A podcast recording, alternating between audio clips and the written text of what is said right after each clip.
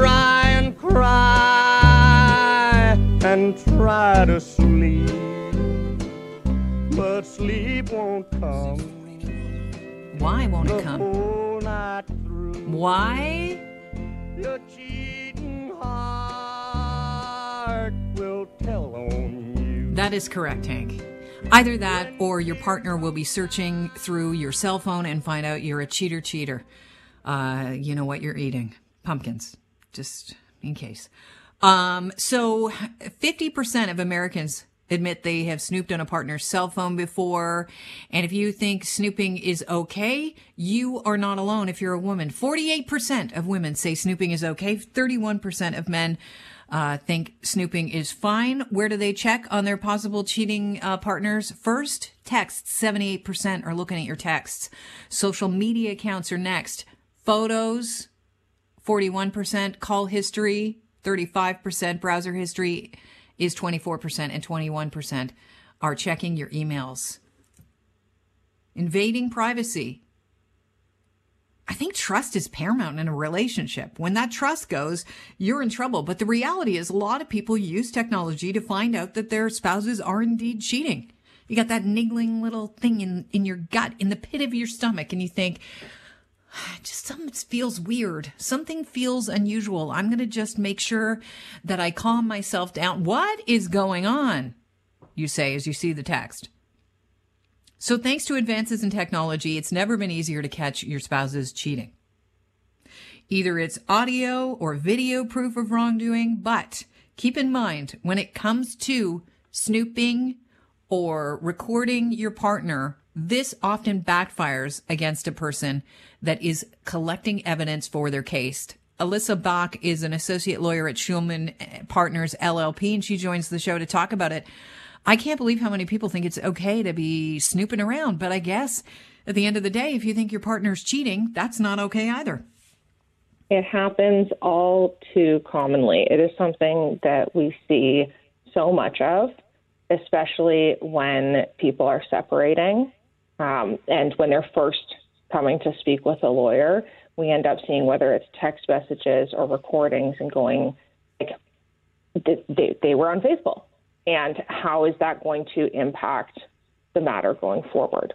You think it'd be a slam dunk because it's like Exhibit A. Here's the evidence of the texting going back and forth between my husband and his partner, or my wife and her, you know, person on the side. But it's apparently of little value in certain certain circumstances when you're talking about using this evidence in court. Can you tell us why this could work against you? Yeah, I think one of the biggest things that people may not realize is that in Canada, we have what's considered a no fault divorce. And what that means is that even though this um, this cheating is something that can be very like emotionally damaging, it's not going to impact your family law matter. It's not going to impact your divorce, how you get your divorce. It's not going to impact the division of property, and it's um, very unlikely to impact any kind of parenting regimes. And so it's really hard to grapple with that when you're looking at it and saying like they're doing such a terrible thing to me and it's not going to have any kind of legal repercussions when it comes to the separation.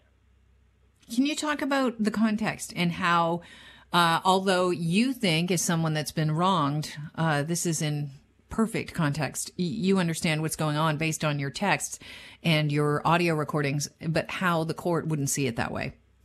Yeah, and it, it really it does come down to the fact that when we're looking at a separation, people are dealing with potentially property, and it's not like you get to say, well, they were cheating on me, and therefore I get more, or they were cheating, and therefore um, the support amount is higher. It just doesn't happen that way. Um, the other thing that people want to be aware of is that there could be breaches of privacy right? When you're sitting there, if you are secretly recording conversations, um, you can see things like people installing spyware or keylogging, and that's to the extreme extent. A lot of times it's that people just happen to have passwords, they happen to have access, and they're finding this information. But it does go to extremes too, where you need to be careful from a legal perspective that you're not um, kind of breaching any of those those privacy issues as well.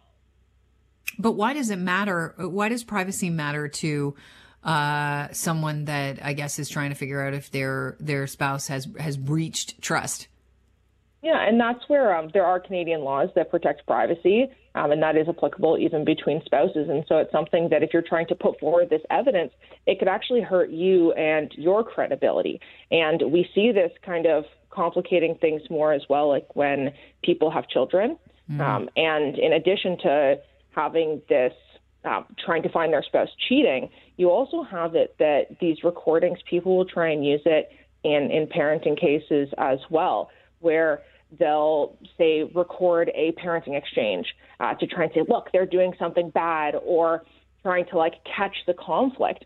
But when you put that before a judge, all the judge is seeing is that, look, like this situation of conflict is now being exacerbated. Now, when you're looking at it, say it is at a parenting exchange, for example, and a parent is recording it. You pull out your phone, and what's your kid thinking? They're thinking mm. that you're trying to catch something, that something's going to go wrong, and it's adding this kind of level of tension and added anxiety to something that's already um, a pretty like stressful situation, right? Like it's it's normally new uh, when you're having like this this change in parenting, um, and then the other one that we see it in is that people trying to record their children about, well, what parent do you want to live with? And you want to be with me more, right? And Ooh. that's something that's also super frowned upon. And so, really, it's that we see this increase in technology and so many different avenues where people can be recording audio and recording video, but it's not helping them. It's not something that is likely going to assist you in your matter, whether it's from a cheating perspective, whether it's from a parenting perspective, it's just something that's increasing the conflict. A lot of people, I'm sure, have found out that their spouses are cheating on them via, you know, the cell phone, whether a badge comes up and, and says, you know, and they just walk by and see that it's from somebody uh, and it says something that they, uh, well, just indicates that, that their uh, spouse is being unfaithful, um, or they went actively snooping for it. So what's your, what is your advice to people that have pretty much seen the black and white, the writing via text that their partner is cheating? Taking it, taking a step back, and you can deal with it like with your partner, but knowing that it doesn't relate into your family separation in the sense that even if you see it, it's not going to be evidence that's going to change things. That's something that um, it, if you see it, it, you can't unsee it, right? You're going to know it, but also being aware that that's not going to change the outcome of the legal proceedings. Alyssa, thanks so much. I really appreciate your time on this. Of course. Thank you for having me. Have a great day. Alyssa Bach is associate lawyer at Schulman Partners LLP.